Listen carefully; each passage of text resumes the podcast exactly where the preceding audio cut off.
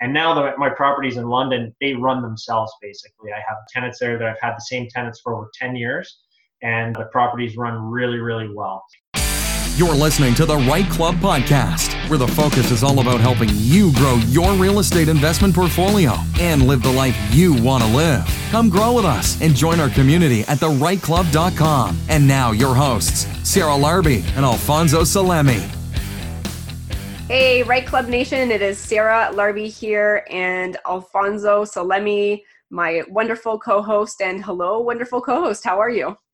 I'm doing great, Sarah. How are you? Good, good. So I uh, just firmed up on a triplex in Hamilton that we will be burring and uh, refinancing right downtown. What's new with you? That's awesome, Sarah. Congratulations on the triplex and doing that. That's a huge, huge deal. I love the Hamilton area. So uh, you told me the address, so I'll definitely check it out and keep an eye on it when I'm in and around the city. But yeah, we're just continuing to grow, finding more rent to owns, finding a lot more clients. There's a lot, a lot of people out there that are having a tough time qualifying for mortgages. So, and you know what? We're seeing a lot more investors that are interested as well too coming to us, and and the strategy of rent to own is just becoming more and more popular. I before when I used to say rent to own, people would look at me sideways and weird, and now it's kind of cool where they're like, "Oh yeah, I've heard of rent to own. Is it like this, this, and this?" And it's so cool how it's becoming a little bit more popular, a lot more interest in this space for sure. And we're looking at uh, potentially another beach cottage in Port Stanley. So we have one under contract on the same street as we have two other ones. So again, it just fits our model, fits what we're trying to do out there and, and to build more in those long-term holds and, and vacation properties. We were talking about it, maybe recording an episode at one of your the cottages or, or your cottage up there as well too. That'd be kind of cool. But uh, yeah, continuing to grow, really getting excited about the the upcoming events that we have planned for the rest of the year, and now looking into the fall season. Really, really cool people and awesome people that now are reaching out to us and want to become on our stages and, and speak to the right club nation and we're only going to find the best of the best at what they're doing and uh, being able to show their strategies and, and things like that to help our right club nation to grow even more so perfect example is uh, today's guest is Corey. He's been doing it, what is it, 12, 14 years or something like that, that he's been investing, gone through, you know, the 08, 09 recession, what everybody thinks is going to eventually happen now with with real estate and he was able to survive it and still trucking on and finding more. Really really cool interview that he's in a few different market centers london st catharines vaughan and he's just making it work. He's finding different ways to to move cash flow out to, to gain some equity mortgage pay down all those profit centers in, in a in a deal right yeah, no, absolutely. It's a it's a really awesome interview. He is a awesome guest and he's also a regular attendee at our Right Club events. So guys, if you're interested in meeting Corey, please feel free to come out to one of our events and the offer is still there.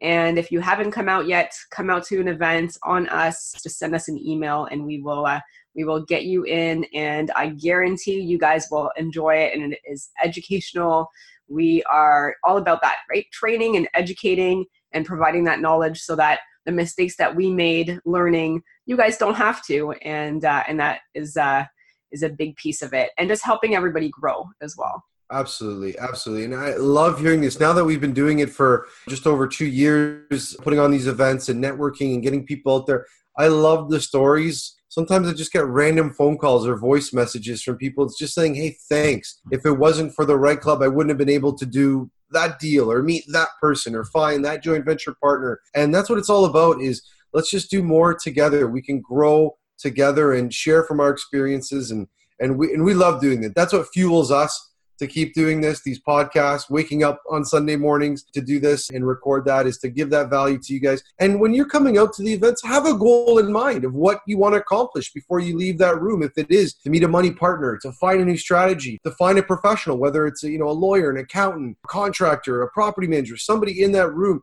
make a goal for that night for that evening and and let's try and let's try to achieve that goal and get that for you because it is about you and what you want to achieve. And everybody has different goals in their lives, in their real estate investing strategies, even on the day to day. So, yeah, we're, we're happy to help and we want to do more of that. So, I think we should get to the interview. Corey is just such a nice guy. Like I said, he's out at most of our events. So, if you haven't met Corey, here's a little preview of what he does and uh, definitely come out to an event and to meet him there as well too all right let's do it Welcome to the show, Corey. How are you? I'm very good. I'm very good. Thanks for having me. Yeah, we're uh, super excited to have you on. You are a longtime member, attendee of the Right Club, and thank you for all your support. And I, we wanted today to share your insights, your knowledge to the Right Club Nation and to the listeners because you've got a lot of great insights. And uh, and so, first question: How did you decide to get into real estate investing in the first place? It I'll, I'll, say unfortunately it took a vent in my life i'll say when i got divorced. And i've been in the corporate world my whole life went to school came right out of school and got into the corporate world and kind of moved my way up there. And then at the age of 36 after the divorce and everything it was basically starting over. And it came to me like a crashing idea that if this is the way i'm going i'm just basically working paycheck to paycheck and going to be doing that for the rest of my life, depending on Canada pension plan and all that kind of stuff. So I, I kind of realized really quickly that I needed to do something else to get ahead and didn't know what I wanted to do. I started researching, reading a bunch of books. I, I think I've heard so many people talk about the Rich Dad series, which was the book that one of the first books that I read and tried to find out what I was going to do. I looked at insider or not insider trading. I looked at like day trading. I looked at opening a potential franchise and then got into real estate. And the thing that really set real estate apart for me was both I'll say money was was the biggest thing, but also time. You know, with franchisees, you can own a franchise that can be very, very successful, but really all you're doing is buying yourself a career, buying yourself a job. You're, you're at that franchisee working 12, 16, 18 hours a day trying to make it go forward.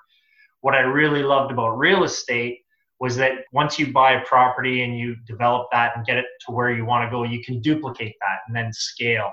And, and so that was the big key for me is that I could manage my time and make money on the side. So that's really what got me into the real estate side. That's awesome. And yeah, you're right. So many, so many of our listeners, so many of our, our guests on the podcast, even all the people that we meet at, at the live events at the Right Club, that book, the, the Rich Dad Poor Dad, and the following books after have made such a huge impact on people's lives. So like good on you for for finding a different way. And, and I love what you said too about the franchise because I walked down that path as well too, is like being in sales most of my career, going in different paths, wanting to own my own shop or own something like that was always a dream. And you're right, is with the franchises and things like that, it's tough because you still have to be present. You still have to be there. Yeah. It's you still in a way trading your time for money, right? So Absolutely. Yeah. So maybe fast forward a little bit. You read the books, you went through that. What does your portfolio look like today? What are you managing? What are you looking at acquiring? What, what's that look like today?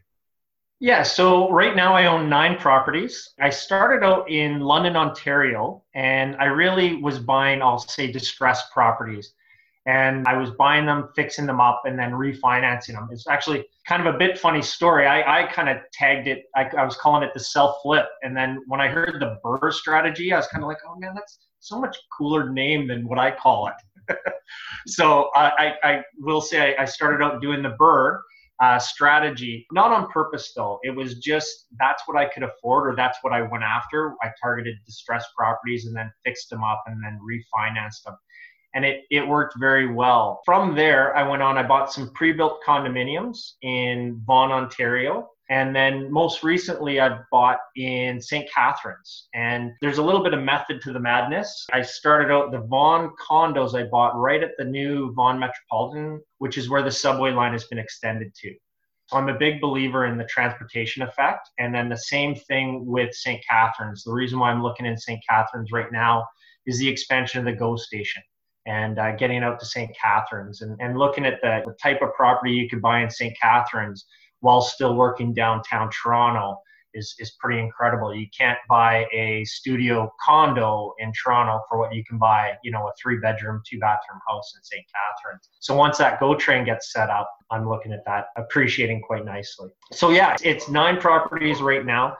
The other thing I did is about nine years ago, my girlfriend and I decided to move in together I was living in a condo downtown. She had a townhouse in Vaughan. So what we did is we just refinanced the properties, took the equity out, put a down payment on a house together, and kept the two other houses or the condo and the townhouse, and then moved in together. And it was kind of a neat concept. Neither of us spent any more money than we were spending when we lived alone. We added the two rental properties onto our portfolio and then we're able to move into a nice house together. So that was kind of nice. So, yeah, that's uh, the portfolio as it is right now.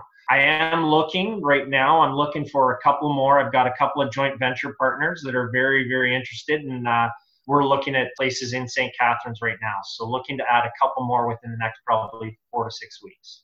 Okay, so lots of lots of great things lots of great questions i can uh, i can pull from there. Now you're in three different markets you mentioned so obviously the transportation effect that is one of the key fundamentals to look for among many others. How is that working for you with like setting up a team? Because i'm guessing you're you're setting up different teams in different areas and there's pros and cons right? To either sit, staying in one specific area and becoming that you know sole um, expert in that one area versus looking at different fundamentals to see what makes sense. Can you briefly touch on that? Yeah, a- absolutely. And it's a huge factor. I did, when I started out, I was focused in the London area. And my sole focus at the time, it was almost, I, I learned a little bit about the real estate business, but probably not enough. And my sole focus at the time was really cash flow.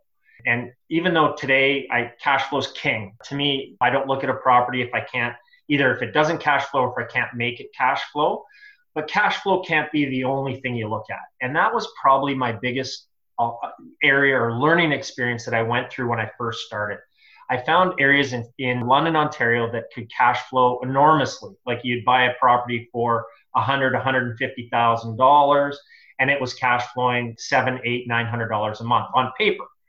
But to your point, if you don't have the team, the property management, all of that set up to do it right, in the long term, you're going to be in a little bit of trouble. And that is honestly what happened to me. So I, I went to London. I was buying the crappiest house on the crappiest street. And that was great when the economy was booming and the appreciation rate was like double digits. But when that economy turned in 2008, 2009, that became a major problem. So I didn't have the proper team set up and I wasn't set up for success. It, it, was it was working well when the economy was great, but when it turns, you got to be really careful. And that, to your point, is a big deal. So it was really tough when the economy turned in London. I had I think nine properties there at the time, 27 different doors.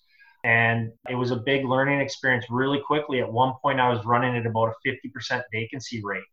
And the more I dug into it and the more I looked into the properties, the more issues I had. So I didn't have a proper property management team. That was a probably the biggest single thing mistake that I had that I didn't have that. I wasn't looking into that properly at the time.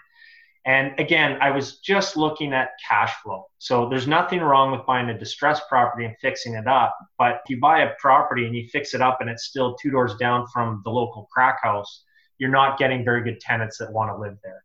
So to me, that was a, a big learning curve I still buy distressed properties. I still fix them up, but I'm much more aware of, you know, buying the, the crappiest house on the nicest street that you can get. And, and you want to look at what kind of tenant are you trying to attract. So that was a, that was a big a learning curve uh, for me. So it took a while. I've now owned properties in London for 10 years, 10 plus years. So it took a while to build that team. I had a great real estate agent I, I've scaled down my properties in London where I manage them myself now. And then from there, I changed my focus over to Vaughan, which is where I live and I bought pre-built condominiums in Vaughan, so I'm very familiar with the area. And then going forward, now that I'm in St. Catharines, we talked about building the team, and that was a huge aspect to me. Uh, it was a lot of prep work done. I worked with a realtor that I know very well. I know a property management team. You know, I've now built that team up to be successful in St. Catharines. And I'm very, very confident. I've, I've built everything, the structure, so that if the economy does turn, I'm still set up for success and that that to me is a key factor Hey, Right Club Nation, we'd like to take a short break from the podcast to introduce you to Ryan Carson, who is the leader and visionary at Carson Law. It's a firm based out of Burlington, Ontario that provides legal services in the areas of residential and commercial real estate, corporate and business matters, estate planning, and intellectual property. Ryan has handpicked his legal and admin team who have developed an efficient process that can help with every aspect of the transaction. This includes acting on purchases, sales, refinances, receiving funding, reviewing contracts, drafting and reviewing joint venture and partnership agreements, assisting with private lending, and building the right corporate structure. Right Club Nation, you will recognize Carson Law and his team as regular attendees and loyal supporters of our monthly meetings. They possess the perfect balance of legal experience and desire to achieve client satisfaction that ensures each deal is successfully executed in a timely manner. And by the way, even though their main office is in Burlington, they have a mobile signing service that will send a lawyer to meet with clients, which is awesome. At Carson Law, you can count on their legal advice for home, for work, and for life. Now, back to the podcast. Yeah, I, and that's what I wanted to actually unpack that a little bit. That basically in 2008 and 9, when the US was going through a big thing, obviously we felt an effect of that as well, too. For a lot of investors that maybe didn't have properties before that time, what is some of the takeaways that you said now you are prepared? Obviously, you have those key people in place, your teams, your management, obviously maybe trades that you're working on these properties but for all those people you know like the the the negative people out there that oh the the boom and the bubble is going to burst it's coming eventually. What are some things that even if it does it's not a big deal. I think people joke around with it oh it'll be great real estate will be on sale. But what are what are some of the things that maybe if it does happen or if that were to happen again things you would have wished you would have had in place and now that maybe you do have in place yeah, absolutely. And I, I, I, stress to anybody getting into real estate investing or anybody that has a portfolio in real estate investing is to manage your properties like you're about to get hit by a recession. So just be on top of it. I see some of the things you do, Sarah. You have that list of what you look for in a proper tenant. I took my eye off that ball. Like it was, it, vacancy rate in 2006 was about zero. Like you could just put a place up and you'd get tenants and you'd fill it and it wasn't a problem. You really need to screen. You really need to manage. Make sure your property manager is doing exactly what you want them to do and keep your eye on the ball. When you take your eye off the ball and, and the economy turns, you don't know what's going on. And that that's what's what happened to me. When I looked into it, and specifically looked into the property management, I was finding a bunch of discrepancies. Things weren't being done that said they were being done. And when things were all good, when I was at 100% occupancy, it didn't. I didn't really notice because I was still making money. But you really need to manage it like you're about to hit or you're in a recession. Because if you do that, then when you do, when a recession does hit, or I won't even call it a recession, just a, a real estate cycle, you're prepared. So you need to make sure you're getting the maximum rents you can get the properties are kept to the appropriate level that you want them kept to. Your property management, whether it's hired outside or you're doing it, is done at the level you expect. And then that way you can ride out the real estate cycles. Because you're right, when the real estate cycle dips and your property's cash flowing, you're fine. But the problem is when you when you have 27 units and you're at a 50% vacancy rate, that's trouble. And it really took a while for me to get through that. I was actually going down you know, I'll say every Saturday I was getting up at about 4:35 a.m. in the morning. I was putting a sleeping bag and air mattress in a lawn chair in the in the back of the car along with all my tools, cleaning up all the yards, doing all the maintenance, painting, and staying there all weekend just because I was bleeding money. I was bleeding about three or four thousand dollars cash a month losing. I, I, at one point thought I was going to hit bankruptcy and, and kind of wanted to get out of this whole thing. I was like, I just want to sell this portfolio and get out of this but I was able to get through it. I don't recommend everybody going, you know, putting a sleeping bag in the back of their car and sleeping in a vacant unit, but I had to do what I had to do to get through the situation. I did that. I turned it around. I cleaned up the properties. And now my properties in London, they run themselves basically. I have great tenants that I've had for I've had I have tenants there that I've had the same tenants for over 10 years and the properties run really, really well. So yeah, just short-term pessimism for long-term optimism is, is the word I'll say or the saying that I'll, I'll call it. I love that. I, love that. A healthy level of pessimism, right? You need to have a healthy level. You can't be always negative anything. And and and before uh, before I know Sarah's going to ask a question right now, but before I, I want to say kudos to you, Corey. Is that that's that's tough when your properties are bleeding three, four grand a month and you're sleeping in your properties and doing what you have to do, that's the stuff that it takes to be successful in this business is to persevere through that kind of stuff. When everything's appreciating and cash is coming through the door, it's easy to say, hey, I'm an investor and it's great, but it's getting through those tough times that really, really make it. So, so kudos to you and, and, and awesome for you to keep persevering through it and, and getting to where you have now. So I just want to add that. That's awesome. Yeah. And the other thing that's important is it's not if the market changes or goes down. It's a matter of when. So some When, cycles can be 10 years, some cycles can be more, some cycles can be less. And how severe is it going to be as well? And like you mentioned, the cash flow piece, just making sure that you've got nice properties in decent areas, not necessarily the top of the market properties, because at No, some point, I personally, I love investing in the bottom third, not the ghetto, but the bottom third. So like just the entry level types of homes, blue collar, where if somebody needs to get something a little bit cheaper because they're living in some more luxurious place, they go down to mine. And uh, if somebody just wants a nice clean place, they're in mine already. So for me, it's not like you said, it's not all about cash flow, but it helps you take the ups and downs of the markets when needed. when Absolutely. needed.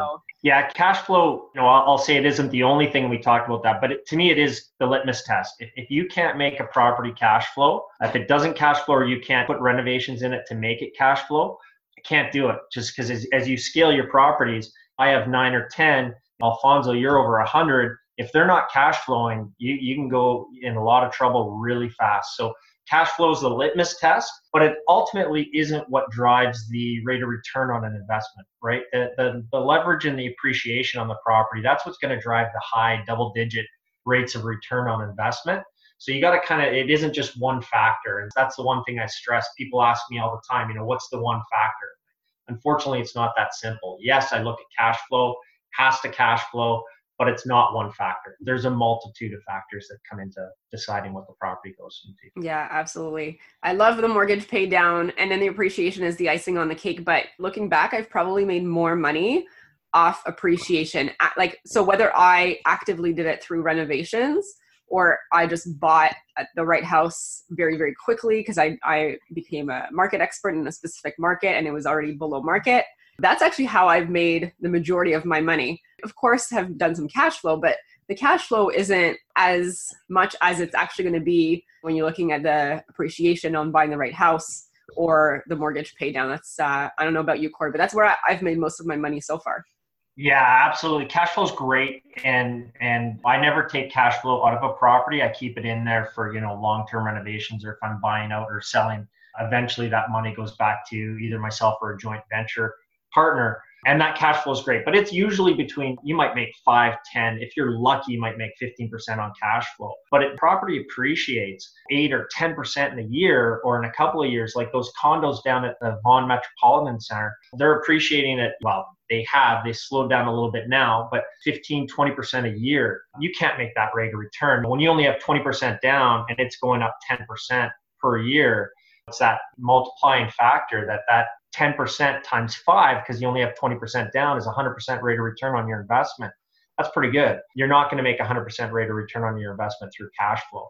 But your cash flow keeps you afloat. The cash flow is is so important. And then you talk about the mortgage pay down too. That's that's an extremely important thing. You're not going to invest in a property for the mortgage pay down. You're only making on average between two and a half and maybe three and a half percent per year on your mortgage pay down. But when you add that to your cash flow and to your appreciation rate that's what really separates real estate apart from other investments in my mind Yeah, absolutely. And like we've had some good years in the past, and it's not to say that every single year it's going to go up 10, 20%, 15%. I mean, those to me are anomalies, but even if you conservatively look at 4% and then you look at your mortgage pay down, and then based on depending on how much you've got as the down payment, usually I'm factoring in about 5% for the mortgage pay down plus the cash flow. I'm like, I can't invest in the stock market. Like, if I just put my money in the stock market, I maybe I'm going to make 8%, maybe over time, but it just it doesn't compare to the amount of, of ROI we can get into real estate for sure. No, and, and you hit it on the head. That that 15%, 10, 15% is an anomaly. I don't I don't practice or, or tell any clients or partners of mine that we're going to get a 10% appreciation rate on any year. You can make a lot of money and a fantastic rate of return at between 3 and 5% of appreciation.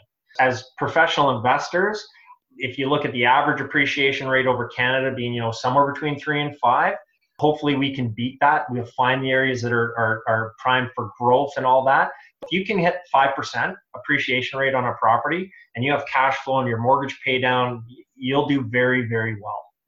Absolutely. Now, the other thing I was going to say is if there's a certain market that you're looking at like st catharines and it's in a different phase maybe it's it's moving up you could be in a different market three hours away in a whole different cycle and so it's important to really understand what cycle you're in and then to calculate all of that. Absolutely. That, so, that's a key factor for sure. Good. So corey you mentioned we a couple times. You mentioned joint ventures. Uh, how are you financing? How are you acquiring your current portfolio? Yeah, I, uh, I I got into joint ventures. I think like most investors, I bought a couple of properties and and quickly ran out of cash, and uh, so had to look at a joint venture.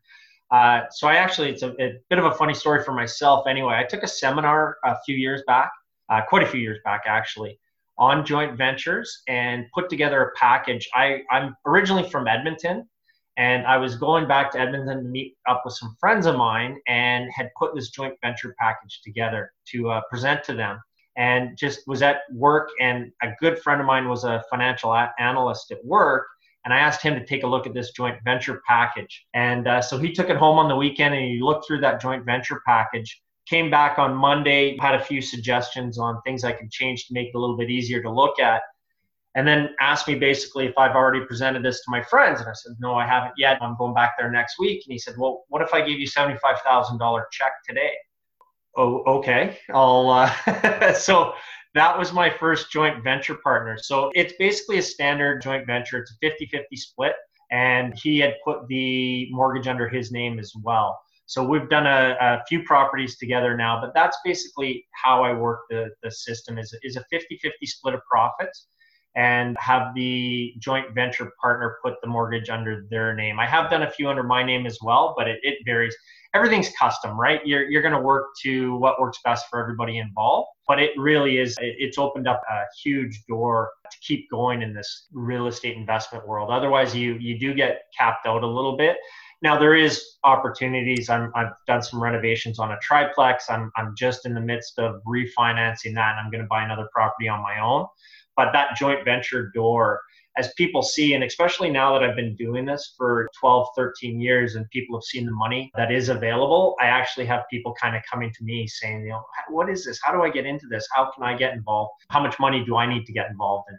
So as long as you're able to custom everything to work specifically for their needs it opens up a huge door for you to keep going forward yeah, and that's amazing. So many people get stuck on, well, I don't have the money to invest, right? Or they do get capped out at that the first or second property or third property that they do, and and they want to keep growing, and they see it. And I always say, once you see it, you can't unsee it, right? So it's tough to you know invest in real estate, be successful, and then you go back to that nine to five and it's like well i, I got to do more i want to do more so that's awesome that you reached out you, you went back to edmonton reached out to people that you knew and that you just started from the group of people that you knew and, and, and went from there. And now, like you said, it's gone the other way where people are approaching you to do that. And and and obviously we, we use it the same way at JAG is the 50-50 model, right? The, the investor or our partner is qualifying for the mortgage, providing the capital. And it creates a true partnership because for them to be successful, you want to be you want them to be successful. For you to be successful,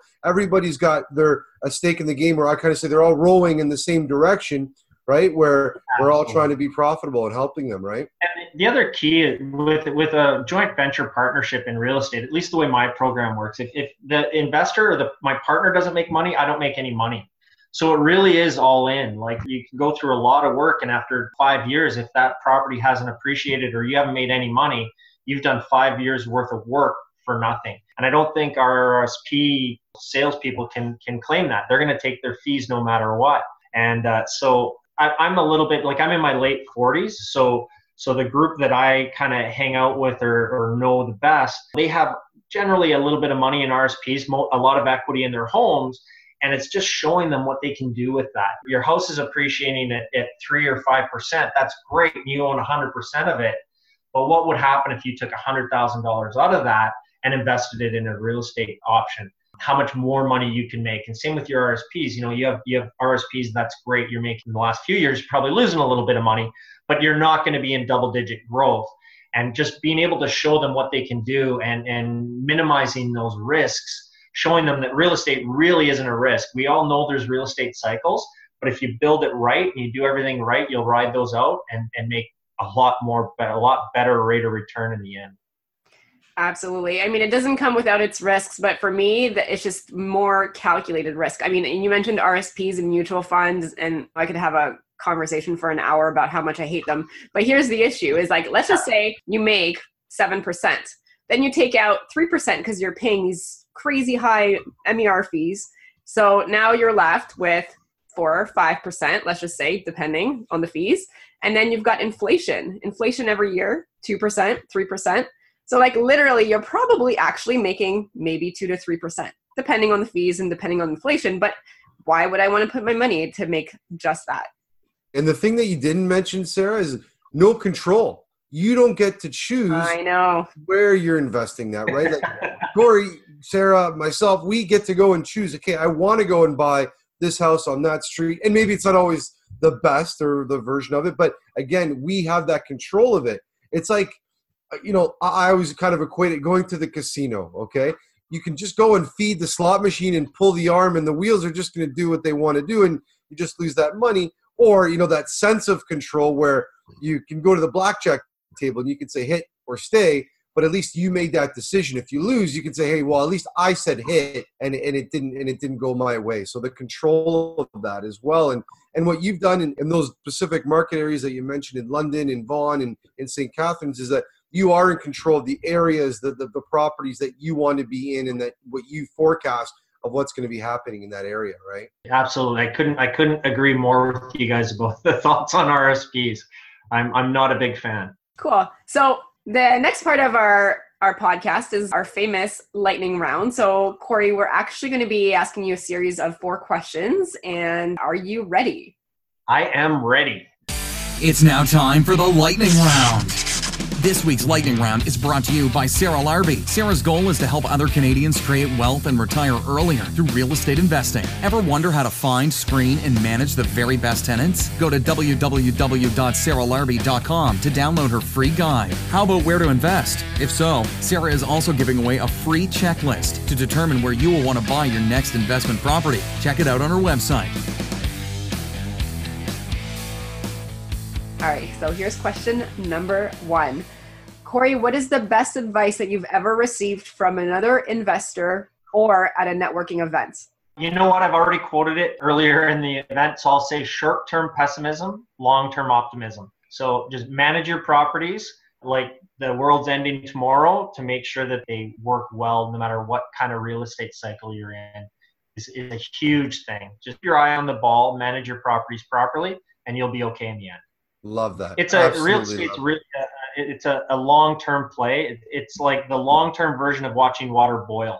If you if you watch your real estate over over a weekly basis, you're not going to see many changes. But if you look back in a few years, you're going to see that three hundred thousand dollar property is now worth five hundred thousand dollars. So it's really the long term play. Great analogy. Love it. Love it. Love it. All right. Question number two. What is your favorite real estate investing resource?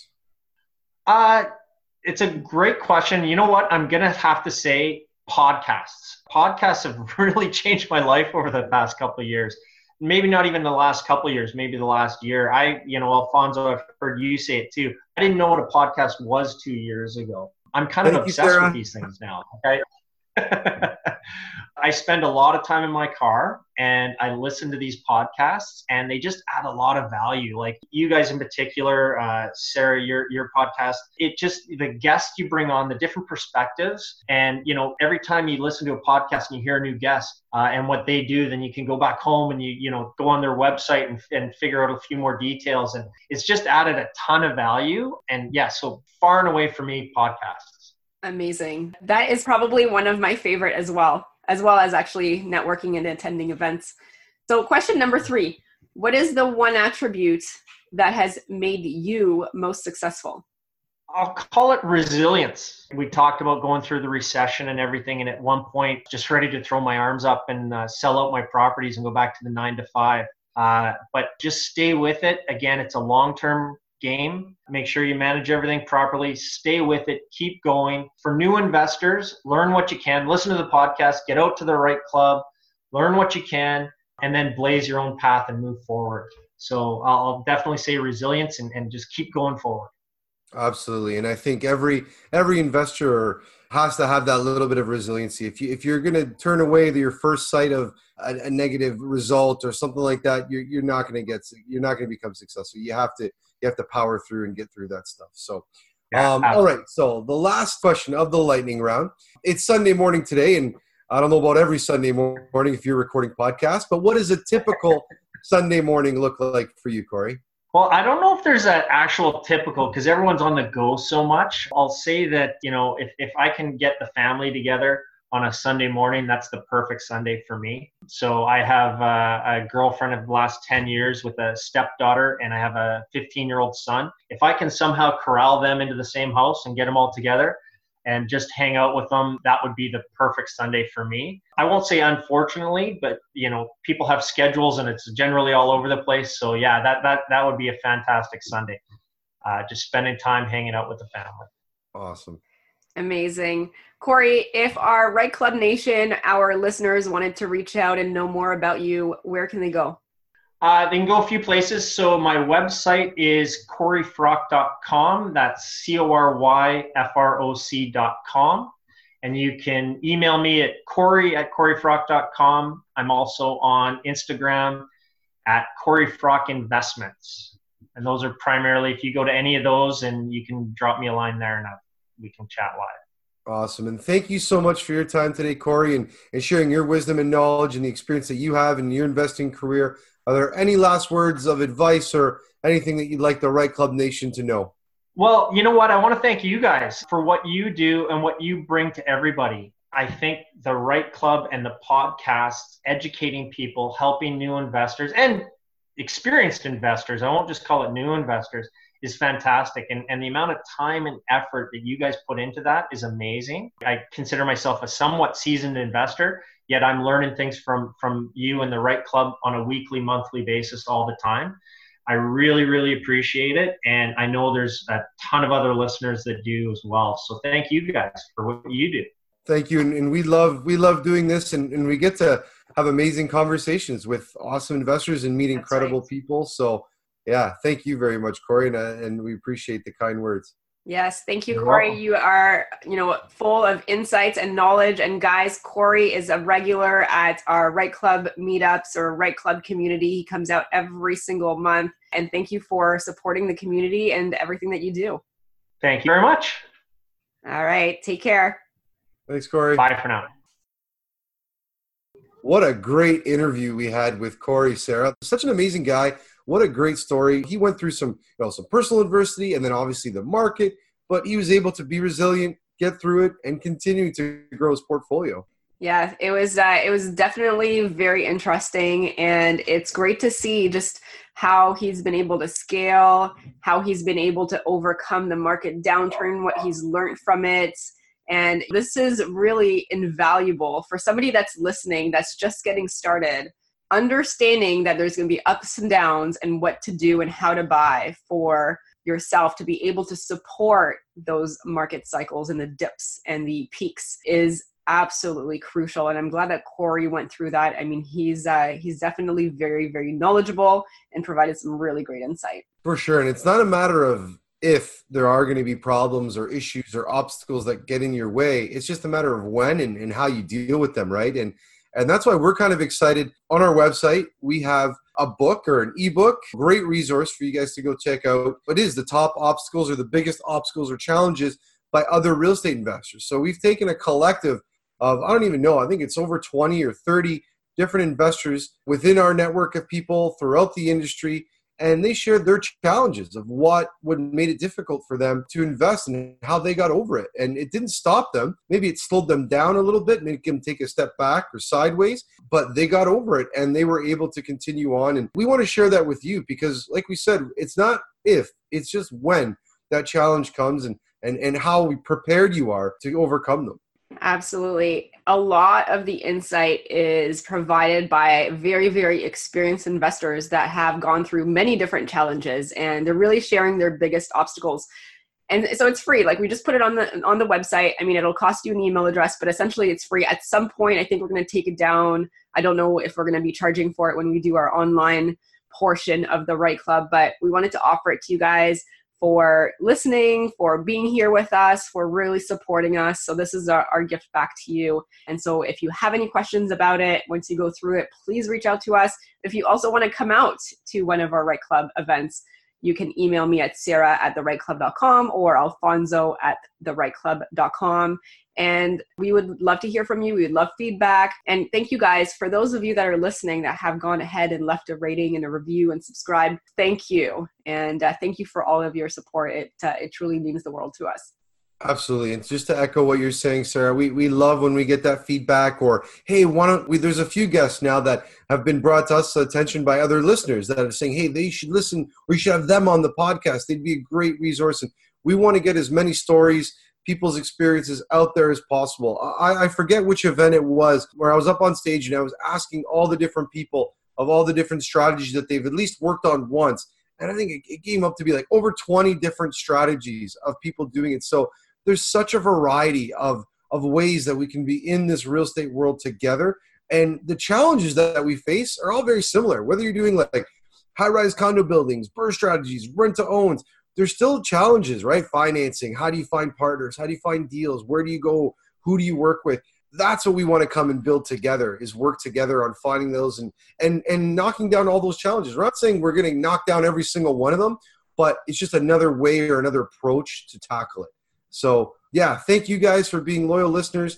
Thank you for for being at our events. We're looking forward to to growing even more, having more people at our events, having awesome speakers, amazing presentation. If there's anything that you guys want to hear or think that we should do more of, or something that we should do less of, just let us know. We're, we're really able to adapt and, and build this for you guys. So yeah, awesome, awesome podcast yes. today, Sarah. And uh, again, thank you so much for for being an amazing co-host and, and asking really good questions because there's a few questions that you asked today too. I was like, yeah, that's awesome. So fantastic. Ditto, ditto back to you and Right Club Nation.